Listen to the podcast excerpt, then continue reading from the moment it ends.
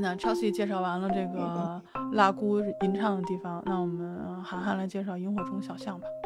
嗯，好，那我今天介绍的这本的书呢叫萤火虫小巷，它是一位美国作家，名字叫克里斯汀·汉娜的一本著作。那这本书呢，它有一个时间线，那它这个时间线主要是从七十年代到千禧年，讲述的是一对闺蜜从少女时期，也就是从十四岁到四十岁，跨越三十年，然后中间相知相识相伴，这么一个非常啊、呃、令人感动，然后动容的这么一个友谊。这本书呢有两个女主人公，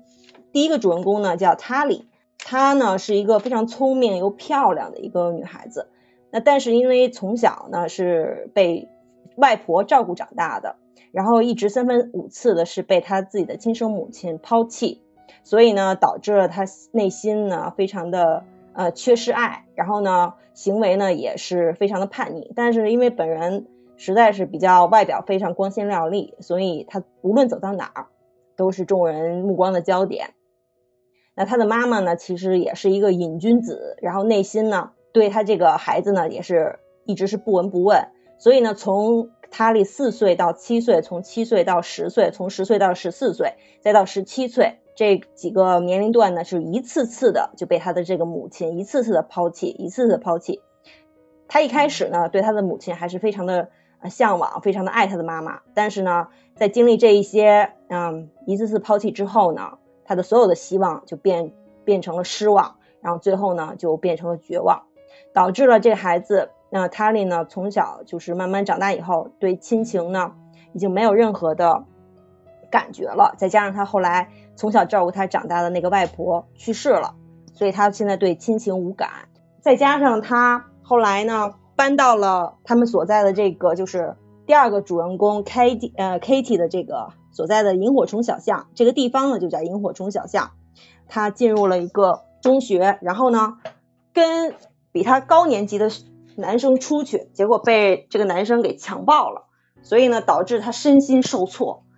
越来越越发的不相信所谓的爱情。但是就在这个发生了这件事之后呢，他反而就是认识了他住在他对面的这个邻居 Katie， 也就是我们这个书中的第二个女主第二个主人公。Katie 呢她是一个比较呃少女时期呢因为她的着装呢比较土，就是不被她的同龄同学同班同学接受，然后也无法融入他们那个同学之中。但是 Katie 她从小生活在一个非常幸福然后又温馨的一个天主教家庭里，她的爸爸妈妈呀都是非常的爱她。然后呢新搬来那个塔莉塔莉呢是一个非常酷的 girl， 然后她呢是呃行为是非常叛逆， Katie 是从来没有见过这种人，然后也非常内心非常崇拜这种人，所以呢就是第一次在坐校车的时候遇到塔莉的时候就深深的被她吸引了，但是呢她又不敢上前去认识人家，因为觉得像这种明星一般的女生呢基本上都是对自己这种嗯、呃、平凡的女生是视而不见的，所以也就一晃而过了。直到就是塔莉发生了被高年级男生强暴了这件事，然后诉说无果，因为嗯、呃，他已经离开外婆了，然后妈妈又不管他，所以他身边也没有朋友，导致了他身心受挫的这件事情他没有人去倾诉。这时候呢他就遇到了 Katie， 他们是住在对面的邻居，然后晚上的时候他就把这件事跟 Katie 说了，然后慢慢的逐渐呢打开了心扉，两个人呢就是成为了至交至友。对，因为塔莉呢是从小因为呃母亲的遗遗弃，再加上身心受挫，所以导致呢她非常的不相信感情。在她上了大学以后，在与第一个交往对象，也就是她当时新闻系的一个大学教授叫查德怀利分手之后呢，她就游走于各种各色男人之间。对，而且她这个人呢，她还是比较的向往事业的，希望在自己的新闻事业上能有所成就。等一下啊，等一下，这个这个这个，你是在你是在溜达着吗？不是不是，这个这个这个门老开，你再等一下等一下啊，风刮了风刮了。我在琢磨，我说哎，我说这怎么怎么还有移动服务吗？这人家说一边移动啊。对对对，然后我我接着说我接着说啊、嗯，所以呢他是在自己的事业上他冲劲儿很足，就是他希望能成为一个非常有名的那种顶尖记者，然后并且他也相信自己的那个好朋友最好的朋友嗯 Katie 呢一直会支持他，会理解他，并且呢还奢望就是 Katie 也跟他一起，因为 Katie 后来跟他一起进入了这个大学，然后也跟他一样选修了新闻系，他们两个就就是塔莉都已经规划好了，就说那个我以后要成为顶尖的记者，你跟我一块儿也成为顶尖的记者。但是后来呢就是因为 Katie 呢她是一个一直是一个循规蹈矩的乖乖女，即使嗯、呃、就是塔莉的出现跟她不一样截然相反的性格深深吸引她，嗯一起陪伴一起成长，然后一起做他们自认为很酷的事情，比方说互相写信呀，一起上大学一起工作什么的。但是呢她即使她有叛逆的时候，但是成年之后他还是觉得自己应该回归家庭，不像塔莉一样就是不相信爱情，他是非常相信爱情的，然后也渴望家庭，所以呢他就没有选择事业，走上了跟塔莉完全相反的另外一条路。就这两个女孩子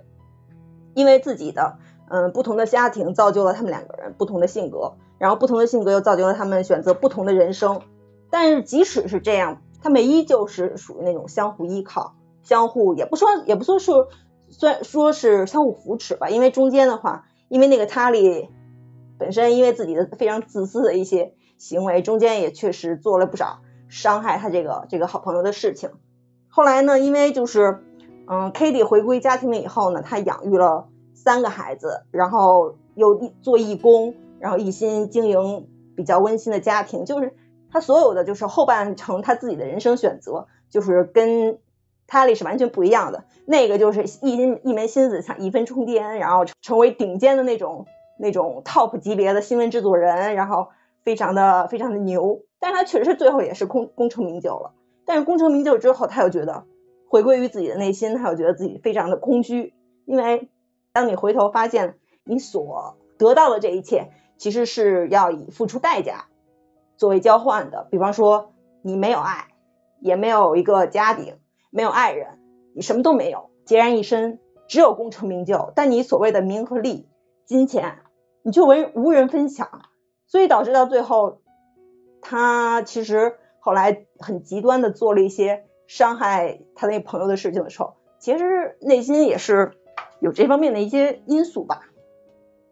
就中间还穿插了一些其他的人物，比方说 Katie 的丈夫，那一开始呢他是塔莉实习报社的一个上司，后来呢就是塔莉就是因为希望 Katie 能在事业上能跟他呃并肩骑行，所以引荐了 Katie 去工作。那这个 Katie 见到这个这个上司，这个上司名字叫 Johnny， 然后就见了他以后对他一见钟情。但是那个 Johnny 呢一开始是很喜欢这个塔莉的，觉得这个塔莉跟他自己非常的像，对就是新闻事业都充满了热忱。但是后来呢慢慢通过跟 Katie 的相处，然后就就爱上了他，然后并且就是两个人就结婚了。后来就是 Katie 一直心里耿耿于怀，因为她认为自己是不是那个 Johnny 退而求求其次的一个选择，所以在之后的这个婚姻生活中一直时不时的就有这种刺痛感吧。对，就是这个故事里最狗血的，然后只要一提闺蜜，然后大家就会想到就是呃情敌的这种这种这种段落，这个小说里还是有的。但是我觉得它处理的特别好，就是这个作者处理的特别好，就这个这个三角的这个关系。对对，但是没办法，因为因为另外那个实在太耀眼了，你知道吗？而且一开始那个那个 Johnny 确实是对他有那种那种情愫，也确实是嗯想要跟他在一起，但是那个塔莉他一门心思就是在工作上，然后然后也确实对于男人或者感情这块他也没有投投入太多的感情以及心思。而且其实他们两个是非常像的一种人，就是他后来这个这个这个书里也说了，其实Johnny 和这个塔莉两个人是一种人。什么样的人呢？就是对自己的新闻事业充满了热忱，然后一一直往前冲的那种人。他们的成长经历也有类似，一个是父母双亡，一个是被父母抛弃，就是这两个人的成长经历导致了他们在某些某些方面可能有一种相似感。那一开始他可能 Johnny 被他吸引也是因为这种相似感，但是他们其实内心深处的缺失是要由 Katie 这种人来去填补的。对，反正之所以这本书我能看下去的原因，也是因为他把这个三个人的这种这种关系处理的相对比较合理，就不是像什么就是就是咱们看那个嗯。就是因为有这种题材很多嘛，就是两个女朋友在一起的，像什么七月与安生啊，然后我的天才女友啊，不都是嘛。但是这个就是它虽然整体写作风格不像是我的天才女友那么深刻，但是我觉得它会写的比较生活化。就是你像那个塔莉，她是一个非常漂亮聪明又叛逆，非常有生命力和进取心的，他就是一直活在被母亲抛弃的一个阴影里，其实他是渴求亲情的，他是想要亲人的，所以他为什么有这么强的一个事业心，就是因为就是他好朋友的 Katie 的妈妈，就是对对对对对，曾经跟告诉他说，你一定要做正确的事情，你一定要拥有远大的梦想。对，所以我觉得他就把这个作为人生目标，就是我要做新闻记者，我一定要追求这个目标。就是他就是其实就想得到，其实像就是凯蒂妈妈，就是叫穆勒奇太太的认可，像他母亲一样。对对对对，他就想要一个家庭的认可，所以他一直在冲这个。然后他跟那个呃凯蒂老公叫什么来着 Johnny Johnny Johnny Johnny 对强强尼的强尼 Johnny 哎呦强尼对强尼，他们两个其实是相互吸引的，我觉得我觉得他们两个吸引是非常非常就是顺就是非常顺的。像强尼他原来是一个战地记者嘛，对对对，所以他是等于在那个环境下他是逃了，因为实在是战乱的问题他逃了，然后他一直就觉得自己是很羞耻的，觉得他还想回去，但是他又觉得自己可能没有那个能力。等他见到这个女大学生刚毕业的，嗯、来来到他他这儿应聘的，因为塔莉是什么？他是等于是从开始上大学开始就要申请工作机会，就去给人家发信，嗯、就是我要我要我是优秀的，我要去，我虽然没有准备好，但是我也想去向你那儿工作，所以他就一直给人家报社寄信。然后人家报社说，我见你一面的原因就是希望你能够好好上学。然后等对对对等他真的就是嗯大三吧，应该是什么时候，他就找到这份跟 Johnny 他们这份工作的时候，他就说我可以不要薪水，嗯，但是就是你你要让我工作，所以他就是。看到那种生命力，还有那种就是对对他这种新闻事业的这种热忱，然后觉得把他内心深处的一种火给点燃起来了。对对，然后更不要说两个人都是属于那种，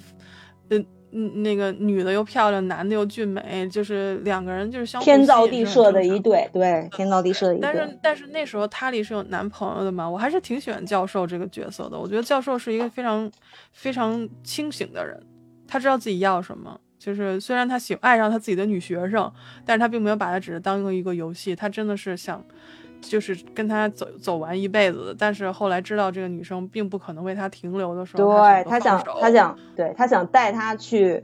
呃田纳西，但是那个塔莉说田纳西会像西雅图或者是像纽约这样能能就为我的这个新闻事业能有一个温床嘛？然后他当时说了这这话以后，那个教授因为太了解他了，因为他们两个其实在一起也挺长时间了。然后这个教授其实也确实啊、呃、深爱过他，然后啊、呃、明白他这个这个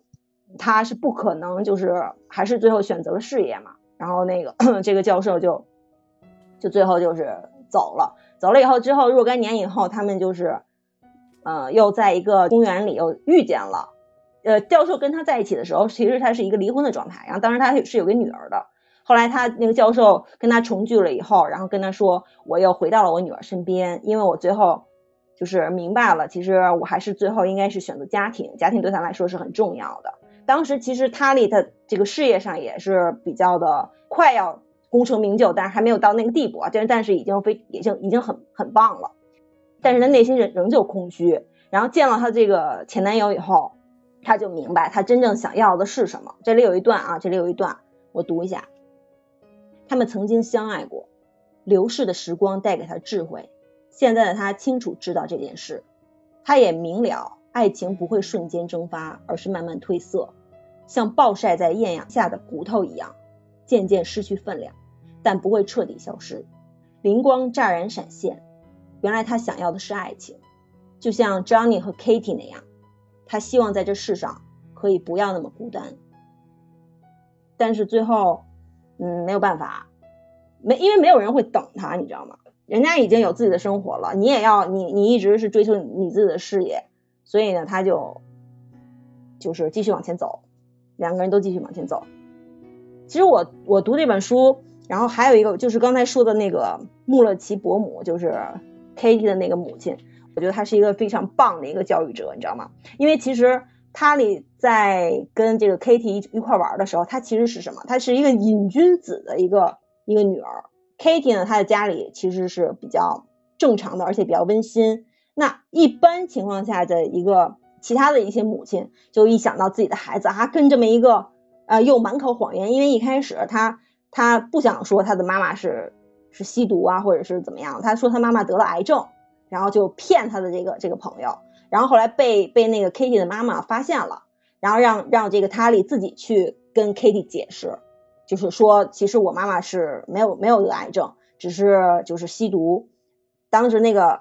就是 Katie 的那个妈妈，她并没有说一定要阻止她的女儿跟这么一个当时是满口谎言，然后并且一个呃青春期比较叛逆，然后又又就是家庭家庭基本上家庭教育属于缺失的状态这么一个女孩子决裂，而是一步步引导她，就是甚至帮助她，然后让她回归到了正途。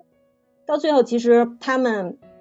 呃塔莉跟这个 Katie 中间是出现了一些就是分歧，因为塔莉因为自己的事业，他他他他为了自己的事业然后去伤害他这个朋友，然后那个莫洛奇太太也是给他打电话，然后说说那个不管怎么样你要先去打电话跟他说对不起，然后那个塔莉说我从来不跟他说对不起，其实我做了任何伤害他的事我都不会跟他说对不起的，他就是这么自信。然后那个穆勒奇太太就说是的，但这一次我希望你能主动。对，我也特别喜欢穆勒奇太太，因为她是一个学历不是很高的一个一个女女性，然后跟她的丈夫非常的恩爱、嗯、然后有一个女儿一个儿子，所以他们、嗯、他们家里就属于那种就是爸妈感情好到就是让让儿女都觉得自己多余的那种对那种状态。对，然后我就特别 对, 对我特别特别里边有有有一段话，就是我觉得特别就是让让我觉得很温暖吧，也让塔莉终于找到自己人生方向。他是这么说的，他说就是刚刚你说的，他骗那个就是呃凯蒂说他妈是是癌症，结果凯蒂还去给他妈做祈祷啊，然后希望他妈妈能够，嗯嗯，但是后来被被戳穿之后，然后莫洛奇太太就说说你妈妈是怎么样的人，过怎么样的生活并不代表你也一样，你可以自己选择，并且不必觉得可耻。可是塔莉、嗯、你必须要拥有远大的梦想，你只要睁大眼睛做正确的事情，上大学，相信你的朋友。所以我觉得我觉得有这样一个如果有这样一个母亲的话，我觉得人生不会有这种就是你看你看看那个凯蒂就是啊，她是一个非常有有安全感的人，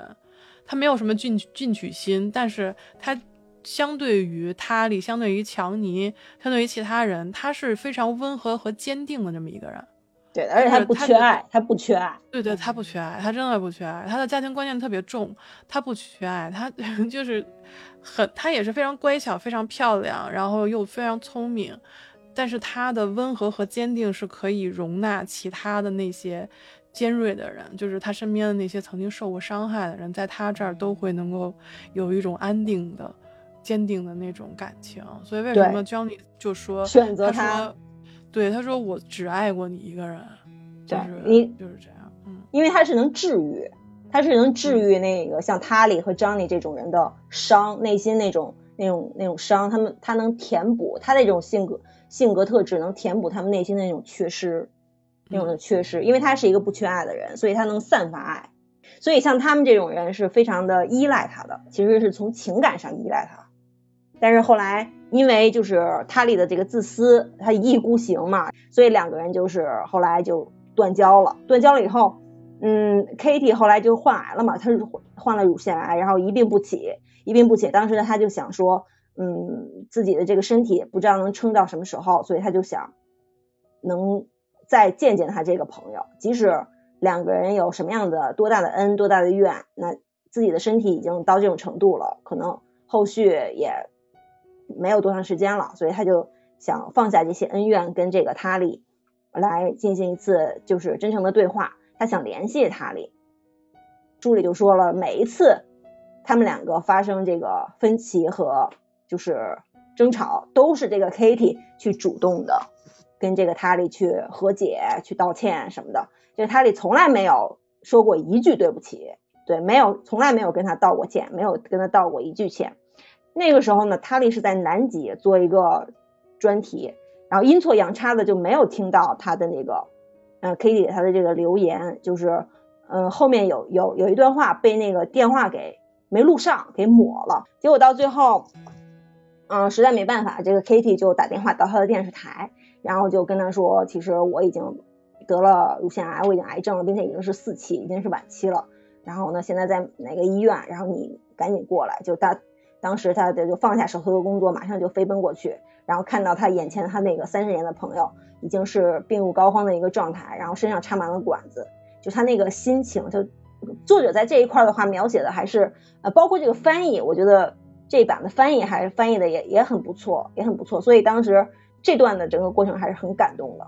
对，就是哭成了狗，然后就这样，对，哭成狗。但是，但是我就觉得，就是说，这两个朋友之间这么多年从小到大的这种情感，就是没有那种所谓狗血的三角恋的那种。虽然有一些感情上的一些，就是就稍微有一点就是纠结吧，但是我觉得还是最感动人的还是两个人之间的那种情谊。嗯、我记得当时他打电话到那个凯蒂病了，打电话到那个塔莉的公司，然后他就是让他助理给他让他接电话嘛，然后他一听是他朋友来电话，还挺傲娇的说这什么事儿，然后那边助理就回应说说对方说叫那个臭女人把包在名牌衣物里的大屁股从贵死人的皮椅上抬起来，快点过来接电话。对，对，然后当时就觉得，嗯，朋友之间确实是是这样的。然后就是你刚才说的那个台风，就是那个台风天从南极回来的那点，其实是挺阴差阳错的。嗯、故事刚开始的时候，就是一个女人说：“我需要你，我我需要给她打电话。”然后就是后来、嗯、到了后来才知道，那个时候就是凯蒂已经病了，然后她那个时候不知所措，所以她已经就是完全自己承受不了了，又不想给家人太大压力的时候，他半夜的时候打拿起了电话，打给他这个就是很久没有联系的塔莉。当时就是想说我需要你，但是他一开始开头的时候电话录音是这样说的，说我我你居然没有先给我打电话，就是说道歉，所以那个电话刚好就卡在这边，没有说他就是说我需要你你你要什么什么的，就是卡断了。对对，所以两个人就相当于中间又错过，又误会，就误会，对，对。然后等到他到医院见到他的时候，就是真的哭成狗，确实我也哭成狗，我也哭成狗，因为已经，因为因为他已经就是四期了嘛，已经时间已经所剩无几了，对。然后他当时就是他非常的后悔，他说如果我要是早点来，我们就可以就是还能有更多的时间，但是现在的话，就因为那个阴错阳差的那个电话，就导致，而且再加上自己这么傲娇的一个心态，然后从来不道歉，从来不跟你说对不起，然后我因为你也伤害了我，我也伤害了你，但是我不觉得我错，就是就是那种就是嗯对，然后就是那种心态嘛，然后就导致了就是后来对后来后来观众哭成狗，他也哭成狗，读者哭成狗，读者哭成狗，他也哭成狗，对对对，然后就对他就等于是相当于就是把工作全放下了，然后去陪他朋友走过最后的这段日子。对，对嗯、对然后，然后 Katie 呢，她其实，嗯，她虽然是就是一心一门心思回归家庭，她她把心思全放在家庭上，但她其实心里还是有一个梦想的，就是她想成为作家，而且她本人是是比较有这种天赋的。然后，所以她生了大女儿以后，等大女儿稍微大大一点之后呢，她就想重重新回到校园上课，然后上那种写作课。然后希望自己能创作成为一个作家，但是后来就是一切就绪以后，她又发现自己怀孕了，然后这回怀的还是一本、嗯、是是一对双胞胎，对，然后她就还是俩男孩哦，就对，然后然后又再一次回到那种鸡飞狗跳的这种生活，对她的那个嗯、呃、写作的梦想就被打破了，但她最后其实她真正嗯、呃、写作梦想圆满的时候，就是她最后已经不行了，然后她为了就是让他的家人们能够就是看一看，就是他心里所想，就是给他们每就是写了一个回忆录，然后并且给他这个最好三十年的最好的朋友写了一封信，对，然后这个这封信呢，就是最后是是他在 Katie 的那个葬礼上，然后逝者就是给了他，然后让他让他去看那封信里就就已经说了，他说我知道你一定无法我的葬礼，因为最耀眼的明星不是你，就是就说明这是朋友之间已经三十年的这种这种闺蜜情，他太了解他了，知道他在葬礼的中间会出去，嗯、会会待不住，然后会出去，然后呢就特意就生前就已经嘱咐了，让这个让这个逝者，然后帮他帮他把这个盒子盒子里就是这这封信，然后就是让他看，对。对，哭成狗，然后就是哭成狗，哭成真的很狗。对，就是因为因为因为什么？因为塔莉从小被母亲抛弃，嗯、然后他他会觉得所有他离开他的人都是把他抛弃掉，嗯、所以嗯，凯蒂死的就葬礼的那天，他写了一封信，他就给他给嗯塔莉说说你千万不要认为我我把你抛弃掉了。对对，我知道你一定觉得被我抛弃了，但是你错了，你只要想起萤火虫像。就能找到我，塔莉与 Katie 永远在那里。最后的署名是永远的好朋友 Katie。对，嗯嗯，其实就挺挺有的时候挺羡慕他们两个。然后你像你刚才说的那个 Katie 开始写东西，其实也是塔莉嗯鼓励他的，因为因为塔莉从小的时候就有写写写日记的习惯。他会把生活中的就像有点像像我们现在写手账，把发生的事情留下那些东西都贴在本子上，然后因为他妈妈不是不要他嘛，然后他就想说妈妈不在的日子我也想让妈妈知道我过成什么样，所以他就会一直记这些东西，到后来终于知道他妈没有什么希望回来，他就不再写了，然后等到朋友出现这种事情的时候，他就买了一个本子，然后送给那个凯蒂说写吧，把把你经历的这些事情写下来，然后留给孩子们，然后包括他怎么认识的，他们两个怎么认识的，然后怎么两个骑自行车冲下山坡，然后这些东西都写下来，就是留给孩子们。我就觉得啊，哭成狗啊，嗯，对，真的是真的是哭成狗。然后最后一段我我读一段吧，就是他读完那封信、嗯、这一段就是塔莉破涕为笑，点起香烟抽了一口，呼出时呛得咳个不停，凉烟的气味瞬间带他回到夜晚的皮查克河畔，他们靠着倾倒的树干仰望银河，他闭上双眼仰起头，不带暖意的秋阳晒在脸上，微风轻触他的脸庞，拨乱他的头发，他在心里呼唤 Katie。 忽然间他感觉好友就在身边，在四周，也在他的内心。他听见 Katie 的轻声细语，在风声的呼啸里，在金黄落叶扫过人行道的溪水中。 Hey Katie， 他轻轻说，戴上耳机播下按下播放键，阿巴合唱团的午后响起，带他穿越时光，年轻可人，年方十七。他站起来，不知道该哭还是该笑，他只知道自己并不孤单， Katie 没有走，他们拥有超过三十年的感情，经历过起起落落，什么也无法夺走。他们拥有音乐与回忆，在那里，他们永远永远在一起，永远的好朋友。在空无一人的街头，他开始跳舞。对，当然这这这个我也是，就是对。反正反正可能就是没看过这本书的朋友可能会觉得哎，你俩在这矫情啥呢，但是就是很多时候你看到这一段的时候，脑子里面会有一个有一个景象，就是在在一个葬礼葬礼的一个叫什么殡仪馆外面一一排树下面，然后有一个女孩子接过了一个盒子，这个盒子是她已逝的朋友嘱咐这个殡仪馆的人送给她，打开之后有一封信，有一个就随身听，然后就是告诉他听歌跳舞，然后他在那种歌声和这个就是舞动当中去想他们这个经历过的三十年的这种人生，就是对就是对、嗯、所以所以这本书我是我还是我虽然个人哈就是个人选风格不一样，但是我是个人来讲这本书更像是一个剧本的那种写法，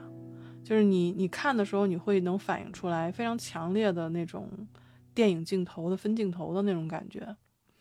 嗯，而且好像应该也是已经拍成电视电影了。